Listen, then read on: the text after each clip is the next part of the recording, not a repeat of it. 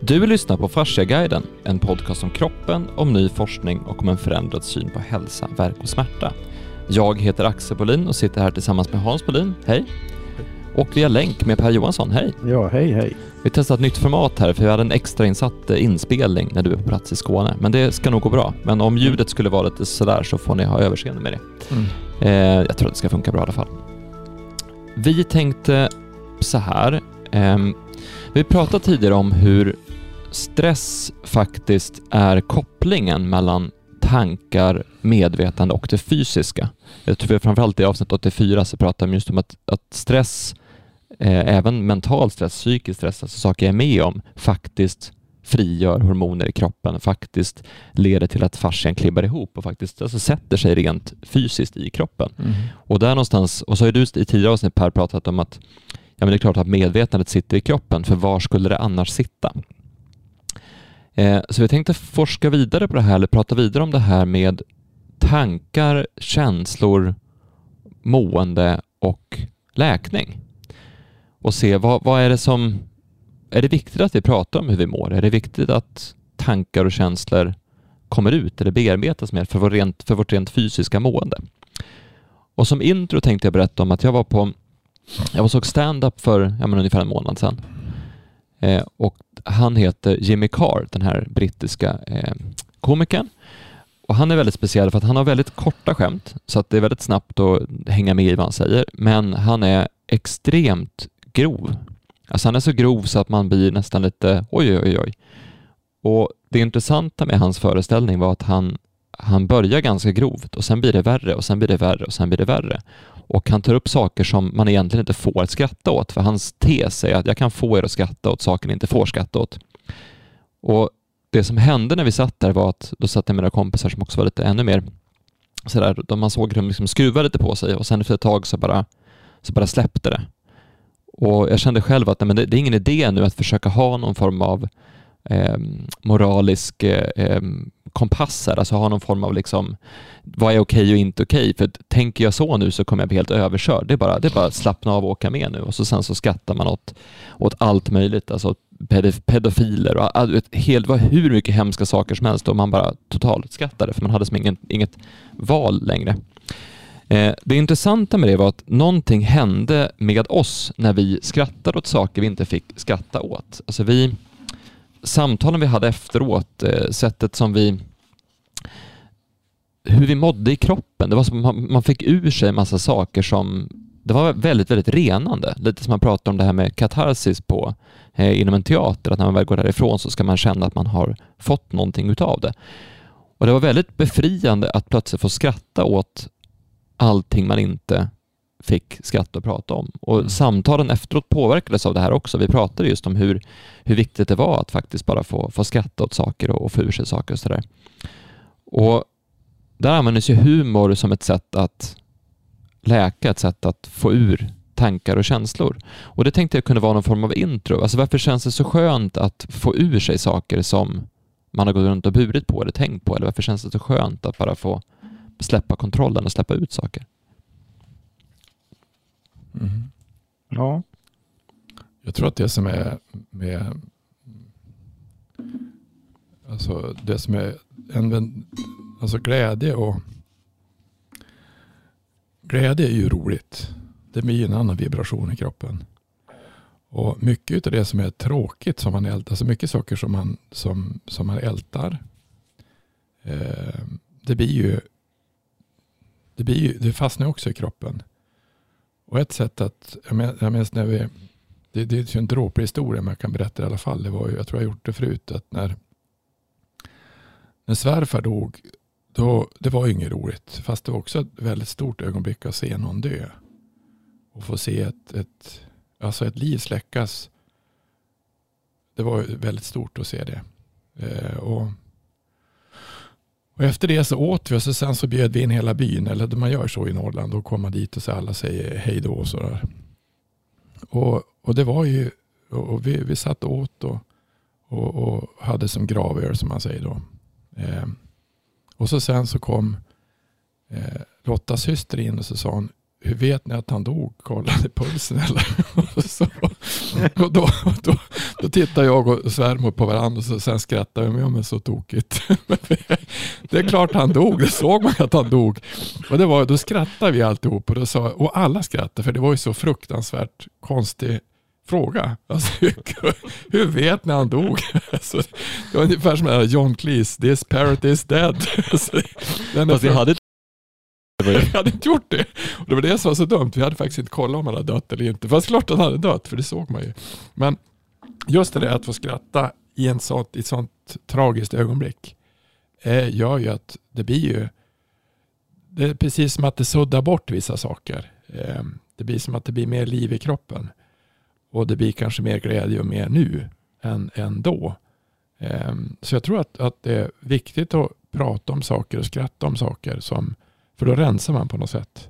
Um, och då ser man en annan sida utav det.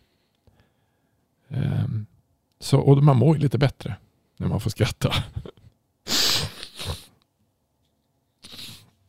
Ja, jag kan ju bara hålla med om det där när det gäller, när det gäller skratt. Eh, men om man, om man backar lite grann så att säga och tänker eh, innan det här ögonblicket. Låt oss säga att det är någonting man har inom sig som man, som besvärar en, som man inte mår bra av, som gör en ledsen eller rädd eller någonting. Och så har man inte talat med någon någonsin om det där. Det kan ju vara något nytt, det kan vara något gammalt, det spelar ingen roll. Men man har inte talat med någon om det alls. Mm. Man har det helt och hållet inom sig. Mm. Och i det tillståndet så är det ju för varenda människa i princip oundvikligt och in, att det inte spänner sig på alla möjliga sätt och på alla möjliga ställen i kroppen. Mm. Varierar ju då per, beroende på person och vilka svagheter eller vad man ska kalla det som man har. Så i det tillståndet så är man ju spänd. Alltså det är ju inte bara det att man eh, är tänker på eller ältar eller vad man nu gör. Det varierar ju också inom sig själva saken, det här som stör en. Mm det är också det att det, det rent fysiskt sätter sig, som vi har varit inne på många gånger, många gånger i, i, i kroppen. Vad är det som händer då om man är så lyckligt lottad så att man kommer i kontakt med eller känner eller har någon vän som man kan prata med om det här och känner att ja, men jag kan säga precis vad jag känner och tänker och den här personen lyssnar och eh, jag behöver inte förklara någonting. Jag behöver inte försvara mig. Jag behöver inte jag, jag, bara säger så ärligt och öppet jag kan. Jag försöker hitta ord på vad det är frågan om. Mm. Vad som händer i det, i det ögonblicket bara av att kunna säga det. Och den här vännen eller vem det nu är som bara lyssnar eh, och inte kommer med några. Det är väldigt viktigt. Lyssnarens roll är ju extremt viktig här. Nu mm. får vi inte glömma bort att, att, eh, man kan ju tänka sig en sån här situation när man gör just det. Man talar rakt ur uh, rakt upp och ner om vad som söker en eller stör en. Mm. Uh, men om man har då en lyssnare som börjar komma med anmärkningar eller för lösningar eller mm. vad det än är så stör ju det och då känner man ja men då får man liksom inte ur sig det i alla fall. För det, vad är det man behöver? Och kanske till och med undermedvetet vill ha i den situationen. Jo, man vill först och främst, tror jag, och det här säger jag av erfarenhet, det man först och främst vill ha är bekräftelse på att man får känna det man känner. Mm. Och man kan själv tycka att eh, det är en dum anledning till att man känner det. Eller man kan tycka att man känner så här för att man har begått något misstag eller man har sårat någon. Det spelar ingen roll vad det gäller, men alltså man kan ju själv tycka allt möjligt om det man känner. Men bara det faktum att man kan säga det eh, rakt upp och ner till någon annan har en eh, väldigt stillande, lugnande effekt på vad, vad det nu än är för någonting. För att det är precis som om man får perspektiv på det. Jag tror det är där knuten ligger.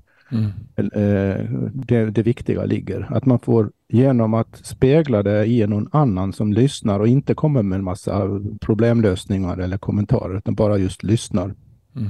Inkännande eller neutralt för den delen. Eh, då, då, då, då är det precis som om då är det inte längre någonting som bara finns inom en.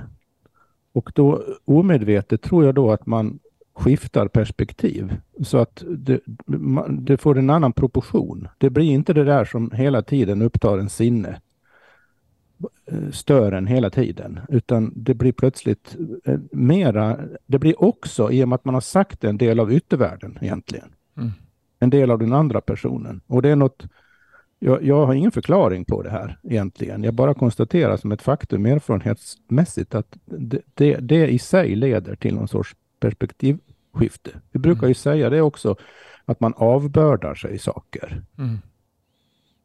Och, så det finns otroligt mycket visdom i det där. Mm. Och, och sysslar man med, med vård i någon form så kommer man ju hela tiden i kontakt med personer som är oroliga för något, störda av något, mm. sökta av någon, någon, ting. Så att som, oavsett om man är på sjukhus eller sysslar med fasciabehandling eller massage eller vad, spelar ingen roll vad det är för någonting, så kommer man ju in i den här rollen oundvikligen av den här lyssnande personen. Mm. Och ju, att, att kunna ha den attityden, det är för mig skillnaden mellan god och dålig vård. Om, om, om, om den som möter den hjälpsökande patienten i det fallet då. Då är det inte någon vän utan då är det någon som har som yrke att hjälpa andra. Den personen måste ha en viss, måste förstå den här dynamiken. Det är väl det jag vill ha sagt. Mm. Men jag tror att det, det finns en för man, man säger ju att, att man ska få ur sig någonting eller man ska lätta på hjärtat eller man ska, man ska liksom Eh, man går runt och bär på en börda i ensamhet. Alltså det, det är den, jag tror att det finns någonting viktigt med att få, alltså rent processen att få ur det ur kroppen så att det går ifrån inuti till utanpå. För det är också så att du vet när du, vi säger att du, har, du är lite rädd för något, eller orolig för någonting eller någonting sånt där och så sen så bara säger du det. Och så ser du när det är sagt och så är det som att du bara, men det där är ju ingenting att vara rädd för.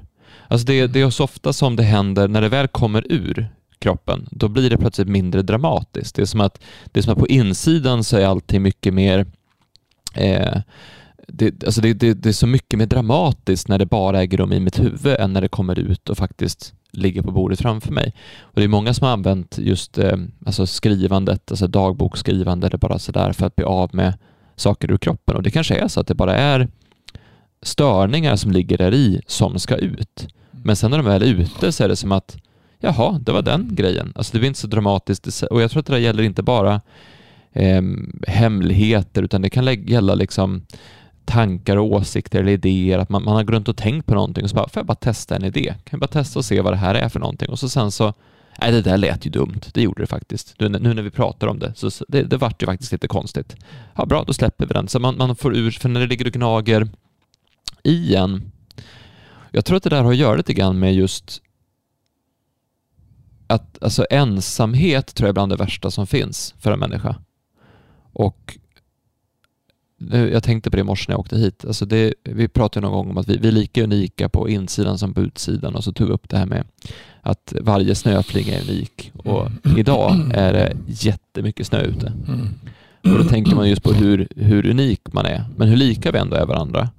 Och att vi då har den här känslan av att ingen förstår mig eller sådär. Den, den känslan tror jag.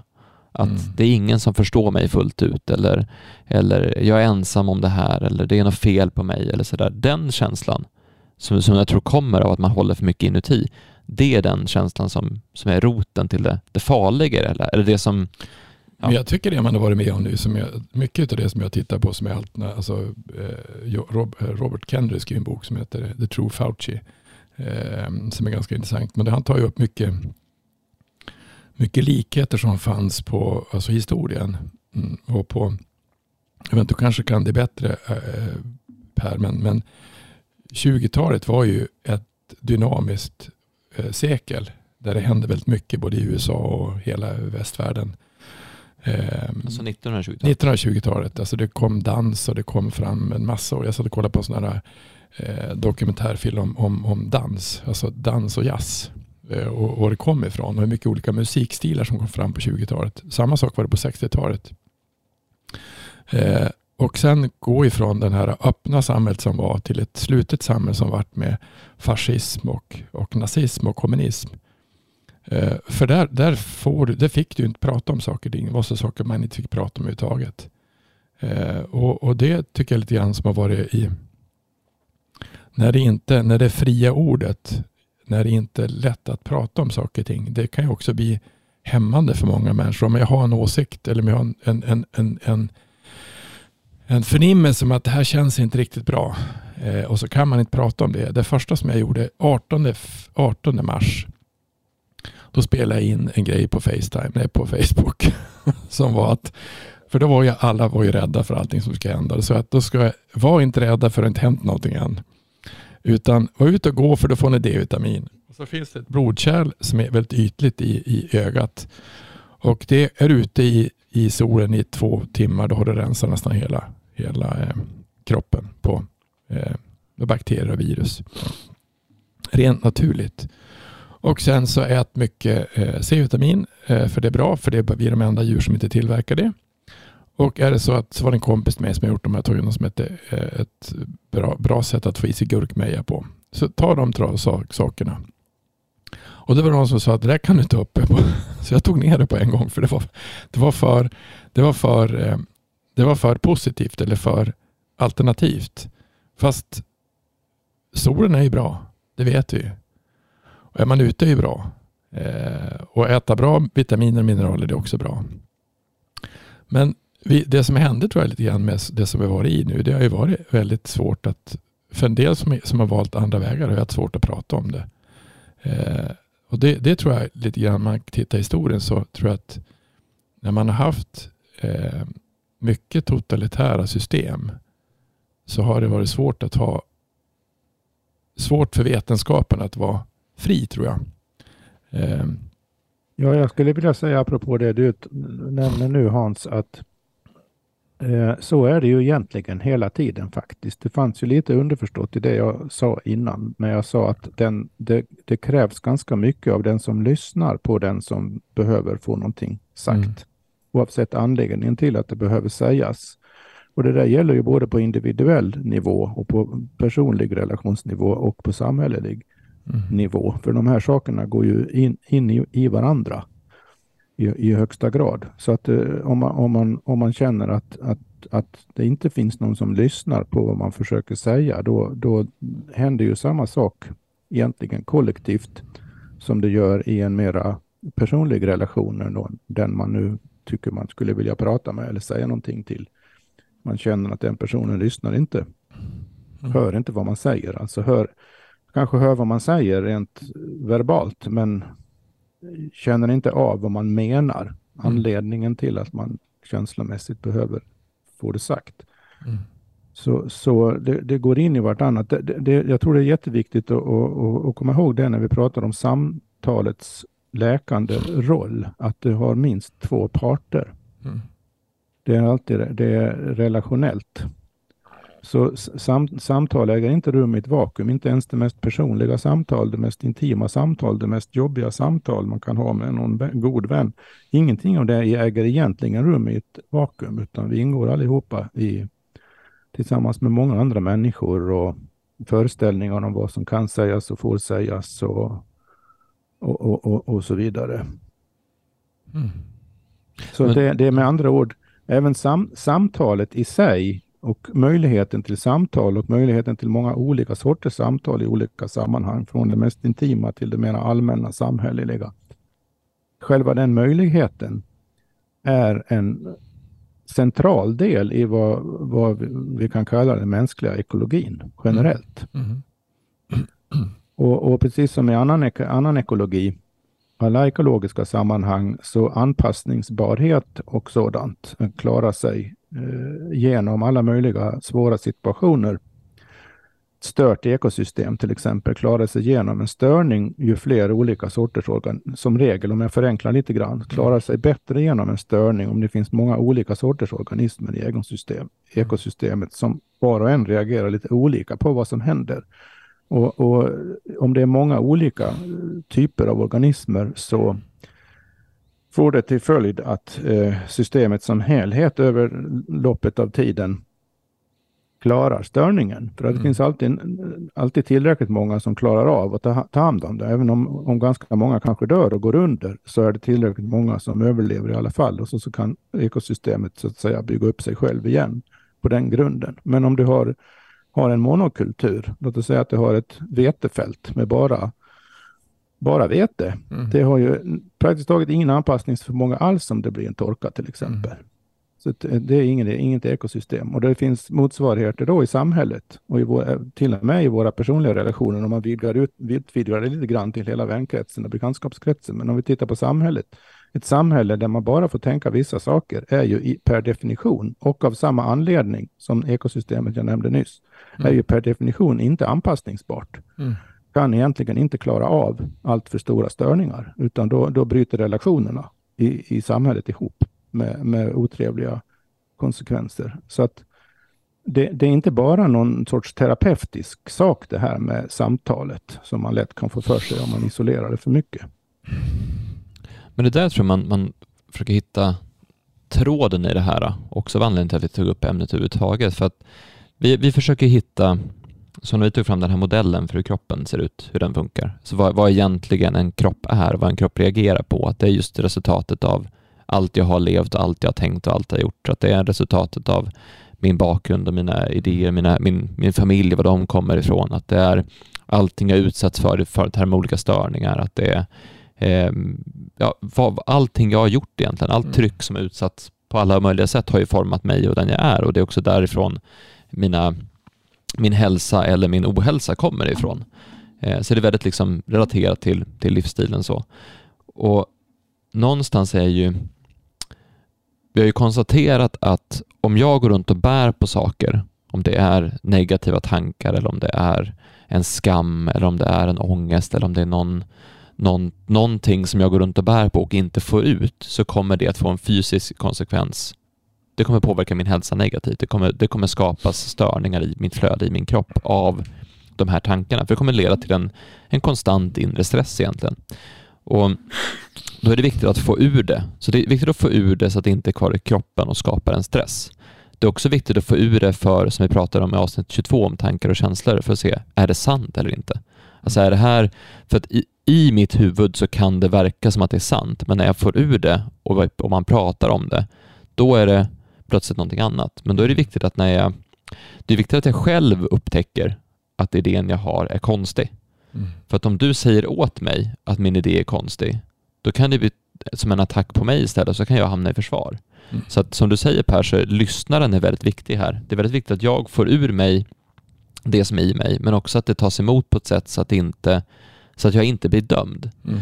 Så att miljön är viktig också. Alltså vilket, vilket samtalsklimat som man har i en relation eller i ett möte. Eller nu i en podcast här till exempel. Att vi, att vi känner att vi, vi litar på varandra när vi pratar och att vi faktiskt säger, känner att vi kan säga det vi vill säga Mm. och få fram det på det sättet. För då blir ju plötsligt, då blir man plötsligt bekväm på ett annat sätt i att verkligen låta saker komma ut, i att testa idéer och testa tankar. Mm. Mm. Men då är det viktigt också att man inte, att man inte dömer någon. Och det, det, det händer inte så ofta, men det har hänt någon gång att någon har hört av sig och sagt att det var väldigt konstigt det ni sa där. Och så har jag lyssnat på det som vi sa, så sen, men, ja, men det är någon som har missuppfattat ett, ett skratt som kom på ett ställe. Alltså det, det, Mm. kan, det kan, om man söker, om man söker fel, Mm. då kan man väldigt lätt hitta dem. Ja, oh ja. Men om man försöker förstå sammanhanget och människorna bakom vad, vad man vill säga och avsikten med någonting, då kan man ju ha lite överseende med att någon kanske säger någonting tokigt. Därför att är- vi säger ju alla tokiga saker och vi tänker alla tokiga saker ibland och det måste ju få vara okej att det här kommer ut. Mm. För att om det inte är det, då börjar man ju hålla på och vi säger att vi, är ett, ett, em, vi, säger vi sitter runt ett middagsbord och så sen så eh, är jag rädd för hur det jag ska säga kommer tas emot, då kommer jag ju inte säga någonting. Eller så kommer jag vara väldigt försiktig och väga mina ord. Mm. Eller så kommer jag ehm, försöka censurera mig själv på något sätt. Mm. Och det är ju inte bra om jag då ska om jag då inte får ur de här sakerna som skadar mig för att jag inte vågar säga det för att jag är rädd att bli dömd, då blir den här, den här ensamhetskänslan eller problematiken, den som skadar mig, min kropp inifrån, blir ju värre nästan, för då får jag inte ens, då lägger jag på ännu en, ett lager av skam eller ångest eller skuld på att jag inte får säga saker. Sen så kan det också gå till total överdrift, att man börjar eh, liksom att man bara bladdrar på utan stopp och inte liksom, en, man måste också se hur, man vill inte vara, man, det, är inte, det är jobbigt om det är en person som bara liksom öppnar munnen och bara kör och sen skiter man i att folk reagerar på det också. Det går inte... Ja, men man, man måste ju vara känslig för sammanhanget också. Alltså det, det, det är ju, om, om, vi pratar om... Det, det, är ju inte alla, sam, alla typer av... Man har ju, som människa har man ju som regel alla möjliga. Det varierar ju hur mycket för beroende på en situation i livet. Men de flesta av oss har ju sammantaget ganska mycket samtal mm. med alla möjliga om dagarna eller om under veckorna. Eh, och, och, som sagt, frekvensen för var och en kan ju variera såklart. Men är det någonting vi gör som människor väldigt mycket så är det ju att prata med varandra. Och man kan ju inte behandla varje sådant tillfälle som ett tillfälle att avbörda sig det här man skulle behöva avbörda sig. Mm. Alltså den urskiljningen måste man, man, man ju ha. Problem uppstår väl om man aldrig inte har någon att avbörda sig med. Mm. Alls. Alltså att man, eller de här sakerna som verkligen har satt sig i kroppen sig om, man, om, om det faktiskt är så illa så att man, och tragiskt egentligen, att man inte finns någon man kan tala om det här med, som bara kan lyssna. Man, bara, man behöver bara få det sagt av de här anledningarna vi har varit inne på. Det behöver liksom komma ut i världen. Man behöver få, kunna få det här perspektivet på sig själv genom, bara genom att säga det. Man behöver inte, man behöver inte ens ha någon respons. Man behöver bara känna att det är någon som hör vad man säger och menar. Mm. Det, om, om man inte har finner något sådant sammanhang, då det är då det, det, det, verkligen kan bli något kroniskt illa av, av det hela. Så att återigen är det, är det dubbelsidigt det här. Man behöver... Men det är ju, för, de, för, för de flesta tror jag det är inte hela tiden så riktigt så illa, även om det kan bli det för en del.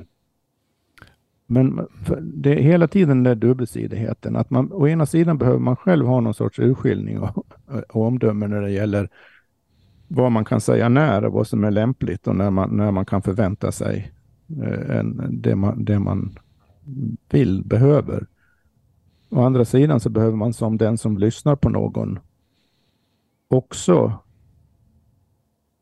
förstå när det är någonting som verkligen behöver komma ut. Om, om vi tar den här klassiska mm. middagsbjudningssituationen, om någon pladdrar på, som du sa Axel, om vad som stör den här personen utan hänsyn till att det är andra personer närvarande som kanske inte alls är beredda att lyssna på det just då. Det passar inte i kontexten överhuvudtaget. Så att det kan ju bli fel på båda håll här. Mm. Det kan fel på, på, bli, bli fel på pratsidan och det kan bli fel på lyssnarsidan. Men jag, jag tycker det kan vara meningsfullt att begränsa den här, eh, när vi har konstaterat de här allmänna sakerna, om vi begränsar oss till just själva mötet med en, i, i någon form av vårdsituation, mötet, det mötet, mm. så, så kan vi nog bli mera precisa om, om vad som kan hända och händer och vad som inte borde hända och så vidare. Där har ju ni mycket erfarenhet. Ja, Hans, du, du har ju en, en grej som kört länge och det är att det första du gör vid en behandling, eller det första som alla terapeuter som jobbar med oss vid en behandling är att man går igenom ett hälsoformulär. Mm. Att man frågar någon, hur mår du? Mm. Och varför gör man det? Varför är det viktigt att få det på pränt? Att få det liksom nedskrivet och i handen och att man går igenom just den biten först. Om man tar det här till, till samtal. Det, är, det är ju därför att de ska bli hörda. Alltså egentligen var det så att det man egentligen gör från början det är att det kan det tror jag tog upp i något annat avsnitt också. Ju mer, ju mer folk man träffar i behandlingssituation, ju snabbare tycker man att det ska gå för, för en själv så att man ska hitta vad som är fel. Det är inte så det är, utan det är ju kanske lika viktigt att den som är som person blir lyssnad till och får höra på vad det är för någonting. Och Det är också ett sätt att sätta igång en, en jaha, är det så här det var? Är det så det varit? Eh, sen är det inte säkert att alla är redo för att förstå att det kanske är så att det finns en Alltså, Camilla säger att allting är fascia. Allting, det finns alltid någon typ av sak som har hänt. Eh, jag hade en kille som jag träffade nu som hade, jag satt och funderade på, för han hade, han hade diabetes typ 1. Och så sen så, jag träffade honom på resan nu och så, så jag funderade på, när fick han det där egentligen? Och så kom jag på att jag tror inte att han har fått det där, för man föds med det. Och vad är det som orsakar att han har fått det? Och då kom jag tillbaka sen jag var på toaletten och sa, när fick du det där? Ja, för 15 år sedan. Vad hände då? Och då fick han ju berätta vad som har hänt då. Då hade han ju totalt kraschat alltså, i allting. Och det är ganska intressant att man kan få även sån kronisk sjukdom som man säger att det är. Att den kan komma av en yttre påverkan som till slut att du måste som byta spår. Um, och, men vi, vi pratade så inte mycket mer om det för han tyckte det var så bra som det var i alla fall.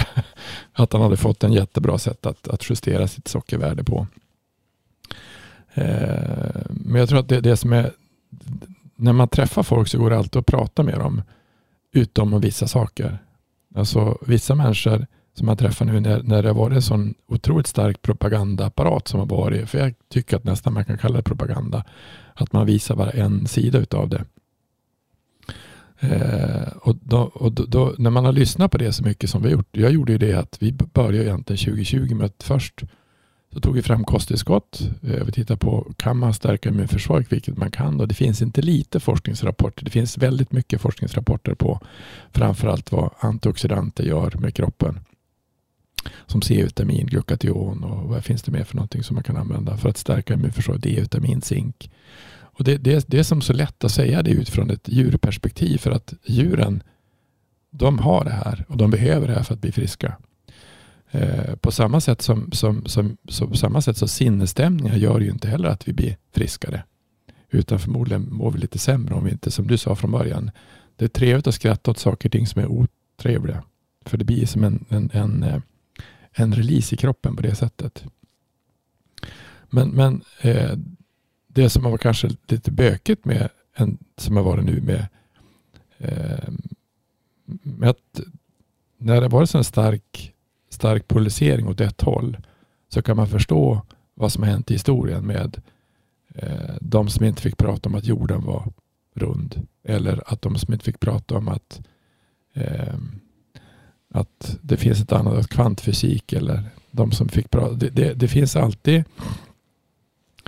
eh, det finns kanske någon mainstream som finns. Alltså som är som, som man inte, vad är politiskt korrekt att prata om egentligen? Vad är PK?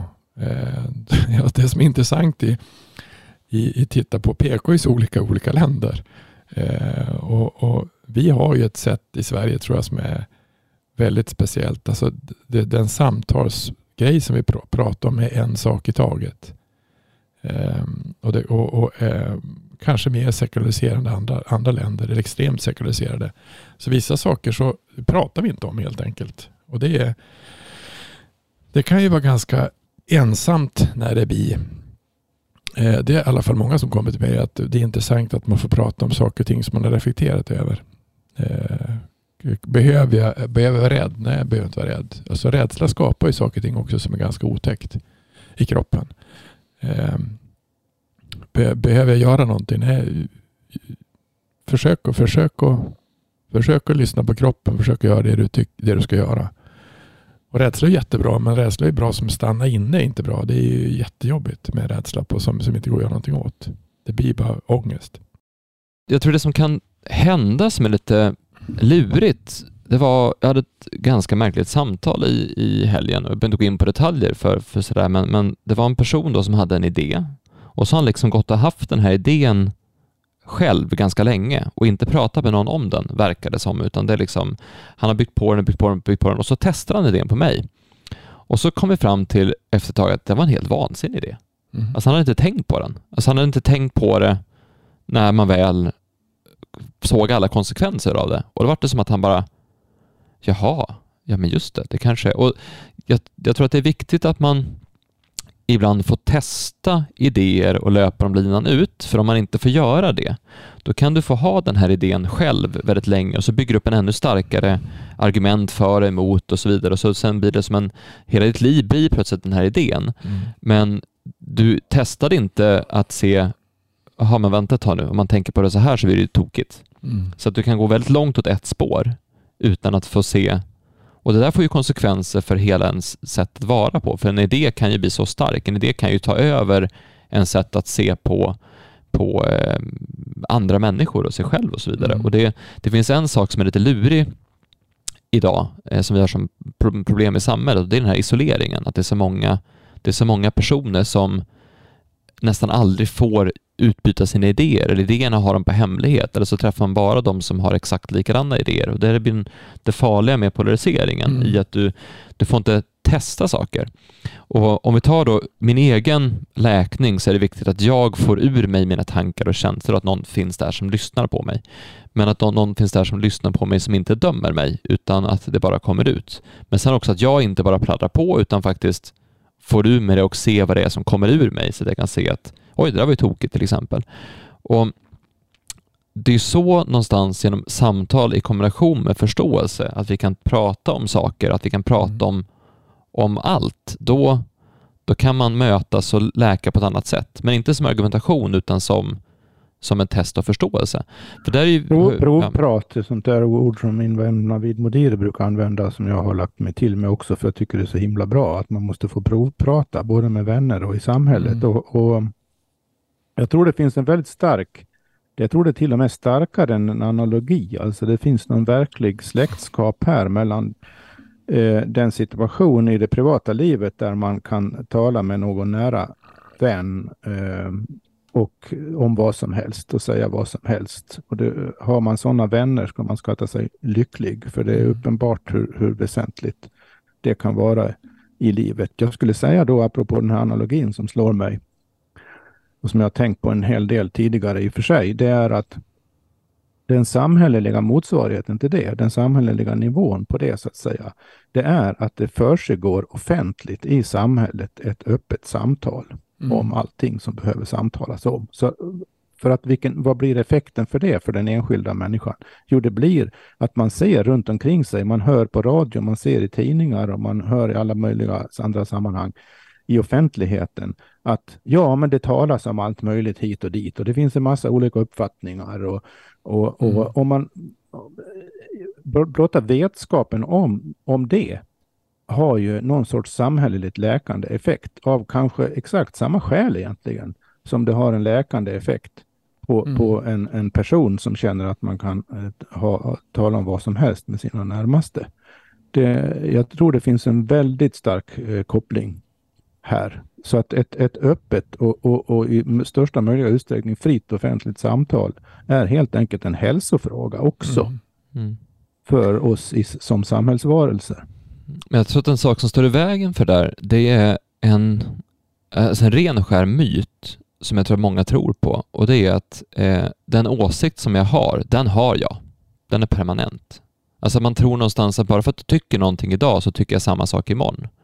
Men, men det är ju väldigt, det är väldigt igen det här med, som jag pratade om tidigare med kroppen, att det, här, det är ett väldigt statiskt sätt att se på saker, som att allting är permanent och fast. Det är inte rörligt och flödande, för att jag har ju bytt åsikt genom åren.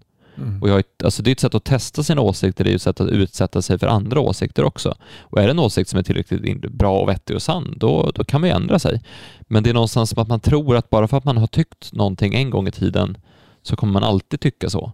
Och oftast döms man också väldigt mycket för det man har gjort förr. Mm. Alltså om någon har haft en, en tuff ungdom, ja, men då, eller gjort något tokigt när man var 15, ja, men då är det, då är det den man är. Då är det som mm. fastlåst i det. Och där är vi som samhälle väldigt svårt att förlåta eller förstå och gå vidare. Men, och, så det, det ena är ju det, den biten att, att man tror att folks åsikter är... Så att om jag säger någonting idag om, om eh, eh klimakteriet till exempel, en annan sån sak som man inte får prata så mycket om. Om jag säger någonting om det idag, då betyder det att jag tycker samma sak om det om tre år. Mm. Men det behöver inte betyda det, för jag kanske har läst jättemycket och pratat med jättemånga människor under den perioden. Ehm, och, och där, den förändringen, både som person men också som samhälle, tror jag att man inte riktigt förstår äger rum där. Så att bara för att någon, någon gammal vän till dig hade en konstig åsikt när de var 20 så kanske det betyder att de är jätte eh, alltså sansade nu. Alltså det, den där förändringen tror jag är intressant att, att den är i vägen. Ehm, fars är ju intressant för det skapar alltid, det skapar alltid hopp att diskutera fascia. Det var ju, jag var uppe med Lotta nu, vi var i Portugal och så hade vi, vi skulle käka på en jättefin restaurang och det var en sån här eh, avsmakningsmeny på en japansk restaurang. Och då satt, man sitter och pratar, för då satt vi vid en bar, så man sitter och pratar ganska tyst. Och så sen så, han som satt bredvid hette Steve och så sen så frågade han så här, eh, han sa inte att han hette det, han sa var, var kom ni ifrån? Finland eller Sverige? Och, alltså, Sverige så. Och, och att han inte hörde skillnad på finska och svenska lite konstigt. Han, han har bott i norra Finland. Så då kanske, han kanske hörde bägge språken. Och sen han satt och pratade med ett tag och så satt hans, satt hans fru bredvid. Och sen så berättade hon att hon opererade bägge höfterna och hon hade då artros i ena höften och ena knät. Ja, men så det går ju att ta bort. Det läker av sig själv. Och så sen så, eh, och då satt vi och pratade där och berättade om, om, om hur det läker och vad man behöver göra för någonting och kolla igen och vad man ska äta och så. Och sa, men du kan ju komma förbi imorgon på hotellet ska jag ta och fixa till dig så att du blir eh, så, eh, så, så blir du av med det trycket du har på höger sida. För hela hennes höger sida var fast. Och då sa hon det, men menar du det? sa hon. Ja, ja klart jag menar. Så, och så sen så Ja, men du, jag smsar dig imorgon och så ser du om du, om du vill då så, så kommer jag. Ja, så smsade hon på, på morgonen så smsade hon mig och så sa jag kom förbi vid halv fyra. Och då kom hon ju, hon och karln. Och så hade vi, då, det var ju så, alltså hotellrum är inte jordens bästa terapibänk kan jag säga, men det var en jättestor säng så gick och lägga hon både längst efter och, och så på långsidan där. Och eh, då sa hon så här, jag hade aldrig vetat någonting om fascia förrän jag träffade dig. Jag hade aldrig vetat någonting att jag kunde stärka mitt immunförsvar. Jag hade aldrig vetat någonting att jag kunde bli av med det här. Och det här var det häftigaste jag varit med om i hela mitt liv. Och kan inte du komma till London och kan inte du se, kan, kan du inte sälja maskinen till London? Jo, visst kan jag visst, kan jag visst göra. Så möten, alltså, han, han, det började med att han frågade var vi var någonstans ifrån och så pratade vi lite grann och så satte vi igång och så slutade det med att hon hade ont i i, i höften och så sen så behandlar vi hennes höft. Det är ganska spännande middagar man kan vara med om. Alltså man, vad, vad det blir för diskussioner. Och hon tyckte det med att både med att bli bemött och, och jag berättade vad jag gjorde för någonting. Han fick vara med och behandla. Och det som det var bland det häftigaste hon var med om. Alltså, och det, det, är också ett sätt att, att Alltså vi, vi pratade bara om det som var möjligt och gick att göra, inte om det som var problem. Utan bara möjligheter. Vad kan man göra istället? Hur kan man göra? Vad kan man göra för någonting? Eh, så fars är, mycket, fars är ett riktigt intressant perspektiv att prata om. För man kan alltid hitta roliga vägar ur intressanta saker att prata om. Men där, där tillbaka till, till temat här då. Hur mycket av själva samtalet tror du låg till grund för att läkningen skulle kunna funka? Alltså hur, mycket, hur viktigt var det att få prata om det här, att få ur sig den biten? Jag tror att hon, hon jag skickade henne en film också innan, innan på kvällen som hon tittade på. Så att hon, var ju, hon tyckte det var jättefascinerande för hon hade hört talas om det. Hon visste inte, hon var 75 och så berättade det finns ingen ålder på så. Alltså på det sättet. Så att jag tror att samtalet, alltså tro, hoppet att det fanns någon, någon lösning på det eh, att man kunde göra det. Tror jag. Hon var ju på. Hon tyckte det var häftigt. Och då har hon ju en, en positiv ingång till det.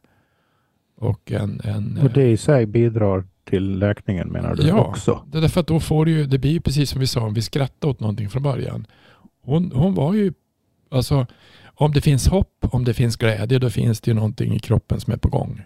Eh, och vi kanske inte har förstått hur viktigt det är att hitta ja, att, att ha roligt, att, att, att, att ha trevligt, att, att få hopp.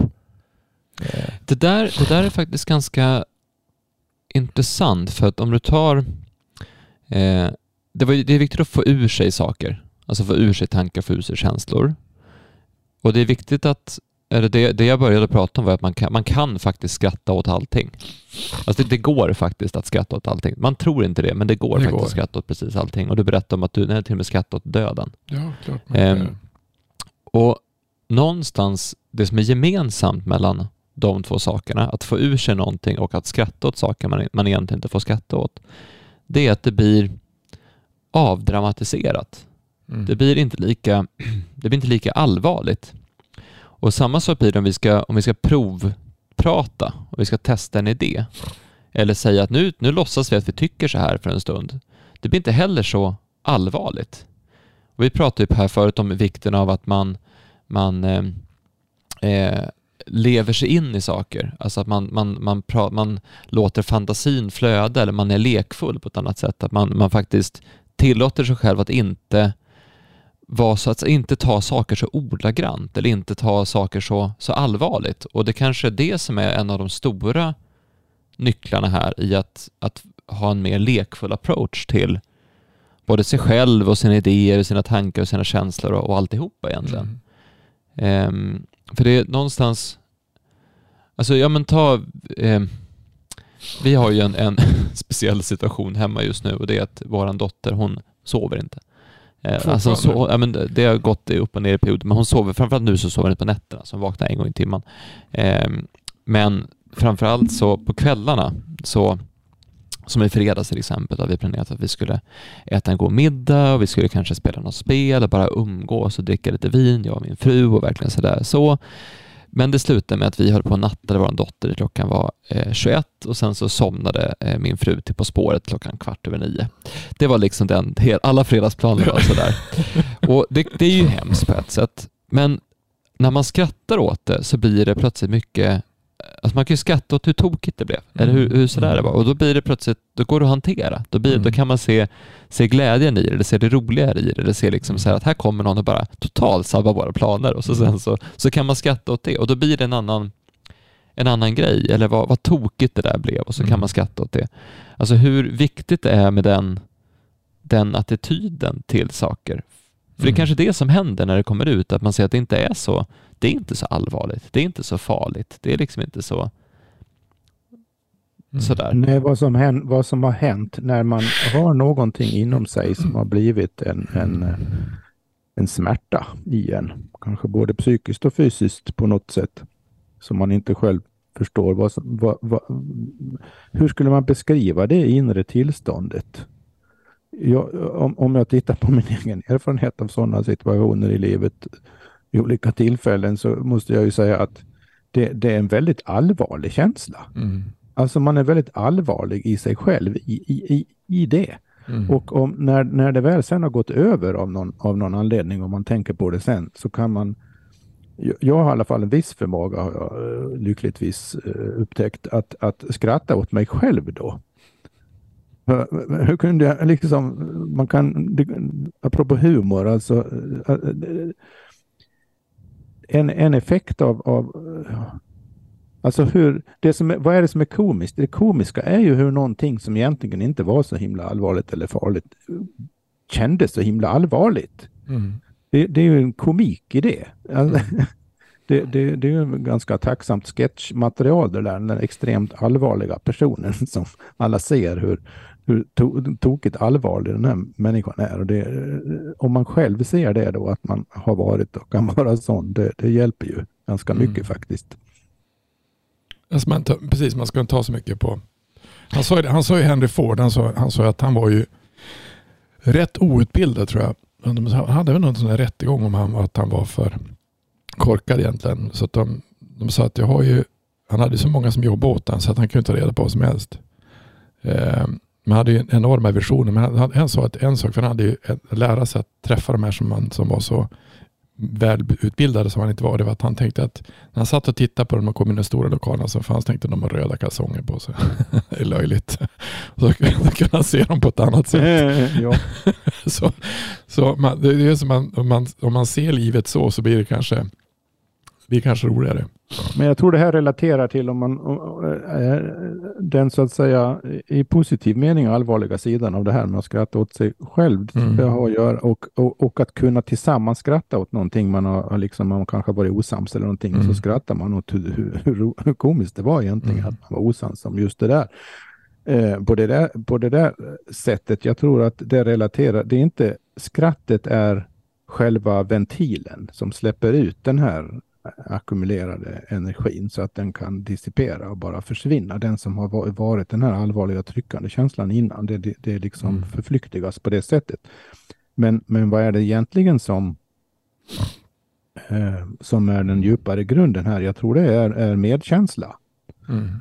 Alltså medkänsla med varandra i situationen eh, och medkänsla med sig själv kan det också då vara. Alltså att kunna skratta åt sig själv är ju på ett sätt att ha medkänsla med sig själv. Att inte ha sådana mm. fruktansvärt stora krav på sig själv att man ska vara perfekt eller fatta allting hela tiden. Ja, precis, och förstå, förstå hur som du säger att det som är när man, man har ont någonstans så är det väldigt allvarligt. Alltså det sitter fast. Och jag tror jag, hade, jag, tror, jag kanske berättade om jag hade när jag började på ska göra fascia, känna, känna fasciella drag. Det var ju så abstrakt för mig så jag förstod som inte riktigt vad man skulle känna för någonting. Vadå känna fasciella drag? Vad är det för någonting? Det låter ju, som, det låter ju konstigt. Då stod jag och behandlade en kille och så höll jag bara handen på hans, alltså i sakrum eller ja, ländryggen tror jag det var. Och så sa vad jag ska känna för någonting. Då sa kroppen, känn här ska du se. Vadå? Ja men det var i bröstkorgen, där var det helt, här, han, här står det bara still. Det är han, här går inte att göra någonting. Det är, bara, det är bara still här. Det är bara tråkigt. Men skit i det, sätt igång och jobba, sätt igång och ha roligt istället. Och jaha, får vi göra det? Ja, det går jag. alltså sen så fortsatte jag så, kanske höll på en kvart, eh, kanske tio, jag vet inte hur lång tid det tog. Han hade, han hade som ett rött streck över hela ryggen då. För att då, då var hela ryggen igång utav, utav det som hände. Och det är, alltså det är, du vet ju det när vi höll på Per, att, att man kan, alltså kroppen lever, man kan känna mycket mer än vad man tror om man mm. håller en kropp. Om det finns spänning eller inte. Och det är ju det perspektivet om vi ska förstå hur mycket vi lever. Och vad tråkigt det blir om vi inte lever. Och det är, det är faktiskt tråkigt. Så det som egentligen jag brukar göra om, om det är någonting som sitter fast som tror jag sa i någon första utav dem, han som hade, han som hade eh, han som hade krockat, Whiplash. Alltså det bästa, när, när, jag klar med, när jag är klar med dig så är det bästa som har hänt att du har krockat. Aldrig, det kommer jag aldrig göra. Jo, det kommer du göra. därför att, därför att det, det, var det, hans, det var hans vägskäl. Det var då det, allting vände. Mm. För att det som har hänt han efter hade inte hänt han om inte det hade hänt, menar jag. Alltså allting är ett, allting är ett val, allting är en ny sak som kommer. Precis som den lilla stigen, den smala stigen vi ska gå. Det är min stig. Och den kommer ändra sig vad jag gör för någonting. Och då, så, då, brukar, jag säga, då brukar jag säga till dem att då, då tackar du för det här ögonblicket som händer. I kärlek, sanning och glädje. För det är ju sant, men vi måste ju skratta åt det. Alltså när jag körde på mig själv, jag brukar berätta den historien, alltså de skrattar ju så de tjuter. Alltså hur, hur kan man köra på sig själv? Nu var det tydligen en kvinna som har kört på sig själv tre gånger. Jag vet inte hur de bar sig åt med samma bil. Eller. Men jag, jag körde på mig själv med samma bil. Och det, det är ganska bra. att hur, hur, gör man en sån sak? Och när man berättar den historien, det blir det, det blir roligt. Men det gör ju jädrigt ont. Så att så fort jag gör illa, jag gör illa mig brukar jag Ivar skratta för det ser så roligt ut. Men det gör ju ont. Men även smärta kan ju egentligen vara roligt om man ser det på det sättet. Så det, det som du menar med den här olyckan då var att den här olyckan, den förändrade i grunden ditt liv. Så att du, och du, du träffade din fru och du fick dina barn och så vidare. Och det hade inte hänt om det inte hade varit för den här olyckan. Det hann jag. Det hade ja, inte, så det, så det, det, det är på ett sätt det bästa som har hänt dig. Ja, för att han, det, det, han, det, precis. Och, så, och det, det accepterade han till slut. Och ja, då hans, när, han, när han gjorde det så förstod han att, ja just det, ja, men, vad, vad, vad, hade jag träffat min fru innan? Nej. Hade jag träffat hon, mm. hade jag träffat hon innan olyckan? Hade träff, kunde jag träffa honom efter, innan olyckan? Det kunde han inte. För, för, för den person som du var då hade inte... Han var inte ödmjuk. Han var, inte, han, var inte, han var på ett annat sätt. Och därför fick han sina barn och därför fick han sin fru. Och, och, och det är så man får se att, att... För sen kom ju twisten varför det var så svårt att känna så. Ja. Och det var ju att hans syster dog i dog olyckan. i olyckan. Och det, var inte, det hade inte jag varit så kaxig på att säga om jag vet om det. Men det såg jag inte. Men samtidigt när, han, när då hans... Då sa jag det, för det var ju, det blir man så här kall när en sån händer. Alltså, men då sa jag, men hon lever ju dig. Och det gjorde hon ju. För när han tänkte på henne så såg hur hon såg ut. Då såg man att hon levde. För det är just det som är så, så sjukt. Det är precis som du säger Per. Att, att kroppen bemer sig allting. Allt. Så att så länge alla vi träffar och alla vi har träffat, alltså alla vi har varit med om, så lever de i våra hologram. Så jag tänker på min pappa så finns han här hos mig nu. Tänker jag på min morfar så finns han hos mig nu. Därför blir, och svärfar också som vi skrattade åt, som man fick göra, men vi gjorde det i alla fall. Så att alla finns ju i mig så länge jag lever. Så alltså finns ju inte död på det sättet. Och det, det, det är ju en tröst att det är så. Sen kan man ju sakna folk därför att man inte kan prata med dem. Det var ju någon, någon kompis till, till Lotta som sa att det är, så, det är så tråkigt att min pappa dött. Men prata med honom då, sa jag. Ja, det kan man göra så. Jag vet vad han skulle ha sagt. Så man kan ju säkert ha diskussioner med sådana som har dött. Ja, man kan ha, det är inte konstigt att man kan ha diskussioner med frånvarande personer som är i livet i och för sig. Ja, exakt. Det är samma Eller sak. med sig själv. Det är samma sak. Det, det är med sig själv. Så att, det är perspektivet på hur kroppen egentligen är och vad vi är för någonting. Så vi är kanske mycket mer dynamiska och häftiga än vad du egentligen tror. Men det, det som är tråkigt det är när det blir allvarligt. Och allvarligt ska det vara ibland också. Nej, men jag, jag tror att det finns en sak till där som jag tänkt på nu. Eh, för du, det här med att, att en sån typ av olycka, en bilolycka, jag skadade mig, jag gjorde illa mig, det, jag fick men för det här och någon jag älskade dog i det. Det är Mm. ganska svårt ändå att vända det till någonting positivt vid en första anblick, men, men det Ja. går. Mm.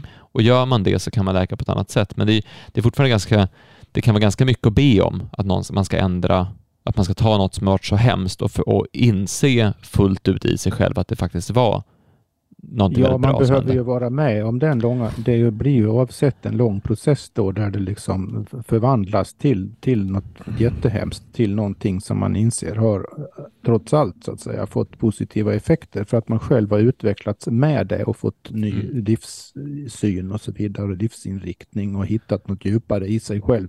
På det sättet har det i förlängningen lett till något positivt. Men det är ju en process.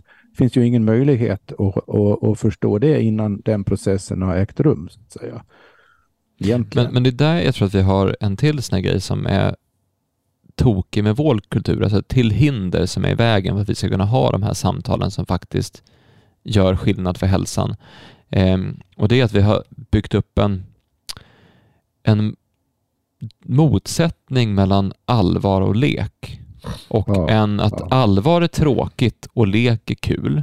Mm. Och att det inte, alltså det, det finns en, det är antingen allvarligt eller roligt. Det är Mm. antingen allvarligt eller lek. Men alltså lek kan ju vara på alltså stort allvar. Man kan ju ta, och, alltså livet kan ju vara lekfullt och allvarligt samtidigt. Det behöver inte vara, och, och allvaret kan ju vara kul. Jag vet inte om, om det, det kanske är fler som är så, men jag tycker att när man börjar komma in på, på samtal med folk och det verkligen bränner till och det blir, det blir viktigt och det betyder någonting och det är på djupet och det faktiskt är det här är någonting som betyder mycket för den här personen eller för mig och det är det vi pratar om nu. Det är allvaret nu. Det tycker jag är de roligaste samtalen. Mm. Därför det är då det är man... det som ligger i det här uttrycket provprat så som jag uppfattar det. Och Det är ju att, att man, man, man leker med allvarligt prat. Mm. Alltså man, man går in i det med inställningen att ja, men det, det, det som kommer att sägas nu är allvarliga saker. Mm. Eh, det vill säga i någon mening viktiga saker. Men vi pratar om det på ett sätt som innebär att vi inte behöver ta eh, fastna i påståendena, Mm. fastna i åsikterna, utan vi bara vi, vi försöker lyssna på det liksom lite mera som ett utifrån perspektiv. Vi, lite grann som samma attityd som man kan ha till ett spel. Ett spel är ju per definition, oavsett vad det är för spel, är ju sällskapsspel av någon form vare sig fysiskt eller digitalt, är ju, är ju att man går in i det på premissen att jo, men man, tar, man spelar på allvar, men man vet att, att det är en lek i och med att det är ett Mm. spel. Mm. Så där finns ju så tydligt ingen, inte alls den här motsättningen, precis som du säger Axel. Och det ligger också i det här ordet prov, provprat. Och det, Ja. det måste vi bli, bli bättre på, både privat och i samhället. Vi hade ju en, en kille som vi träffade, han sa att det finns inga, eh, inga upplevelser är värd mer än de andra upplevelserna. Alla upplevelser är samma sak. Alltså det är upplevelser. Och då blir ju, och då, om du ser att livet är som ett spel, alltså ett spel istället, att vi, vi gör sådana så, så jag tror att dels att inte fastna i samma spel är viktigt. Och sen kanske att förstå att, att allting, allting går att acceptera, allting går att skratta åt och förlåta. Eh, allting går att finna hopp i. Det svåra är ju bara att, att, att man ska förstå det. Och den där som jag tog nu, det där är ju ett extremt traumatiskt ögonblick för han som var med om där. Och det är inte säkert att han accepterade det vi gjorde efteråt. Alltså han kanske harkar tillbaka igen. Det svåra egentligen det är att det är att förlåta och acceptera. Eh, och, och det är klart att om, om man skulle tappa som när, när både, både svärf, när svärfar dog, när en, en, en, och en annan som jag känner när han dog också, han visste om att han skulle dö, han var också dålig. De skaffar ju hundar till sina fruar innan. Därför det, det är också det som är jobbigt, det är ju saknad utav Alltså sakna utav, alltså man levt ihop med någon länge och så försvinner de. Det blir ju väldigt konstigt. Och det, det är nog svårare att acceptera den här ensamheten. Mm. Eh, att vem ska gå kaffe idag? Vad gör man nu då? Eh, och, och, den tror jag nog, vi, vi föds ensamma och vi dör ensamma. Eh, men vi är flockdjur. Den är nog svårare att, att, att acceptera. Vad, vad, alltså, varför försvann hon så tidigt? Vad, vad hände här för någonting? Men, men ser man på stora saker som hänt som eh, med folkmord och allt möjligt som, som mänskligheten har varit med om eller bränna häxor eller allting eller som man gjorde i, i vet det, Sydafrika med sanningskommissionen. Alltså de sa ju i Sydafrika att vi måste acceptera eller förlåta varandra. Vi måste acceptera att vi måste diskutera det som har hänt och förstå det som har hänt. För att man kunde ha vänt på det i Sydafrika och sa att nu spikar vi upp alla vita på ett kors. Det hade inte varit så bra. En kompis med han var i Sydafrika. Han sa att det var fantastiskt att höra sanningskommissionen. Att man diskuterar och pratar igenom vad som har hänt egentligen. Och, och kan vi förstå det? Och kan vi inte, alltså inte vet jag vad de gjorde men de försökte ju att acceptera det som var och hänt. Och jag tror att det är så man egentligen, det är så civilisationen går vidare och man läker saker och ting istället för att göra tvärtom, att man fördömer saker och ting. Men det, jag tror egentligen att allting går att, att acceptera och förstå och förlåta. Ehm, och gör det inte det så tror jag att det, för då kan det bli ganska märkligt. För att vi säger att vi har ju inte bara vårat liv utan vi har ju, vi ärver ju saker och ting ifrån, alltså om man tittar på genetik så i, vi hade en kille vi jobbade, Karl vi jobbade med, han, han var ju biolog och han tittade på hur man förädlade växter. Tänk om det är samma sak med människor. Tänk om vi ärver våra föräldrar och deras föräldrar och deras föräldrar. Då är det viktigt att, att man har koll på vilka föräldrar man har, alltså vilka anföräldrar man har och var de kommer ifrån och vad som har hänt. Och Det är ett annat sätt att se på samtal och se på saker som har hänt. Um, och det blir ju väldigt filosofiskt, men det kanske, om vi, om vi är allting som finns och kroppen vill gå vidare, så, så lär vi ha med oss arvsanlag som finns och det vet vi. Men vi kanske ärver känslor också. Och då blir det ju lite rörigt. Uh, men men uh, jag tror att man kan ändra på nästan allt. Eh, och förlåta allt. Och se ljuset i allt. Det är inte så lätt, men jag tror att det går att göra. Och då blir det mycket mer intressant. Jag tror att nyckeln är till det där, precis som du säger, att det handlar om att, att vilja det. Att det går, men man måste vilja det. Mm. Och förstå att det är, det är inte lätt, men det är jättelätt. Mm. Alltså jättelätt att veta vad du ska göra, men inte så lätt att göra det. Och jag till exempel faktiskt från idag, eh, då min, min fru var jättearg på mig. Är det sant? Ja, i morse. Men det var ju, du vet, vi sov dåligt och var stressade hit så jag hade gjort något dumt. Ehm, och så sen så, och det är ju okej att bli arg. Alltså man måste få bli arg. Men tricket är att man ska bli arg och sen så säga, ja men förlåt för att jag blev så arg. Mm. Alltså, det, du, du, alltså det var, jag, jag hade gjort fel. Det hade jag gjort. Så att det var ju bra, alltså man bara fick ju bli arg liksom så. Men att man blir arg, får ut ilskan det måste man kanske få ibland, men sen säger förlåt för att jag blev arg. För då, då försvinner den. Men om man inte säger förlåt för att man blev arg, då ligger den ilskan kvar hos mottagaren också. Så det är jätteviktigt att säga, ja men, eh, ja, men jag, jag har varit så här, men oh, förlåt för det. Mm. Alltså det, för det, annars en väl, det blir annars väldigt lätt en ond, ond, ond cirkel. Och att, det, det, att bryta den onda cirkeln, det är den för, att, att förlåta Mm. I den situationen är ju just ett sätt att uh, bryta den onda cirkeln. Det är det det handlar om. Det är att förlåta sig själv också. Alltså ja, förlåt, precis, förlåt för precis. att förlåta mig själv för att jag blev arg. Ja, ja, ja mm. precis. Ja, just. Och. Mm. det. Ja, men det är som du sa, jag tror vi, något program vi hade så pratade vi om tankar och tankar och känslor. Eh, och då sa du att allting är fysiskt men allting är inte reellt. Men allting... Ja, inte, inte materiellt. Inte materiellt. Fysiskt men inte materiellt. Och, och, och förstår man då att som, som egentligen som jag försökte säga nu med, med eh, saker och ting som man inte accepterar, det, det sitter faktiskt fast i kroppen. Det låter ju, det låter ju konstigt, men det är, jag tror att det är mera varför vi inte förstår att det, att det jag kan så. säga något kort om bakgrunden till att jag uttrycker mig på det sättet. Det, det har faktiskt att göra med det finns flera vinklar jag skulle kunna ta på det, men en, en, en vinkel som för mig är ganska talande det är att själva ordet fysik som vi har i svenskan, det mm. kommer från ett gammalt grekiskt ord som är fysis. Mm. Och fysis på gammal grekiska, det betyder eh, de levande processerna. Sinnebilden för fysis, det är en, en, eh, den livscykeln hos en blomma som, som börjar som ett frö och så växer den upp och så eh, blommar den och så blir det frön, nya frön och så dör själva blomman och så upprepas processen gång på gång på gång. Det är det som grekerna förr kallade för fysiskt. Mm. Eh, i, i, när vi säger fysik idag så tänker vi inte på de här levande processerna. Utan vi tänker på eh, materia som någonting oberoende av oss.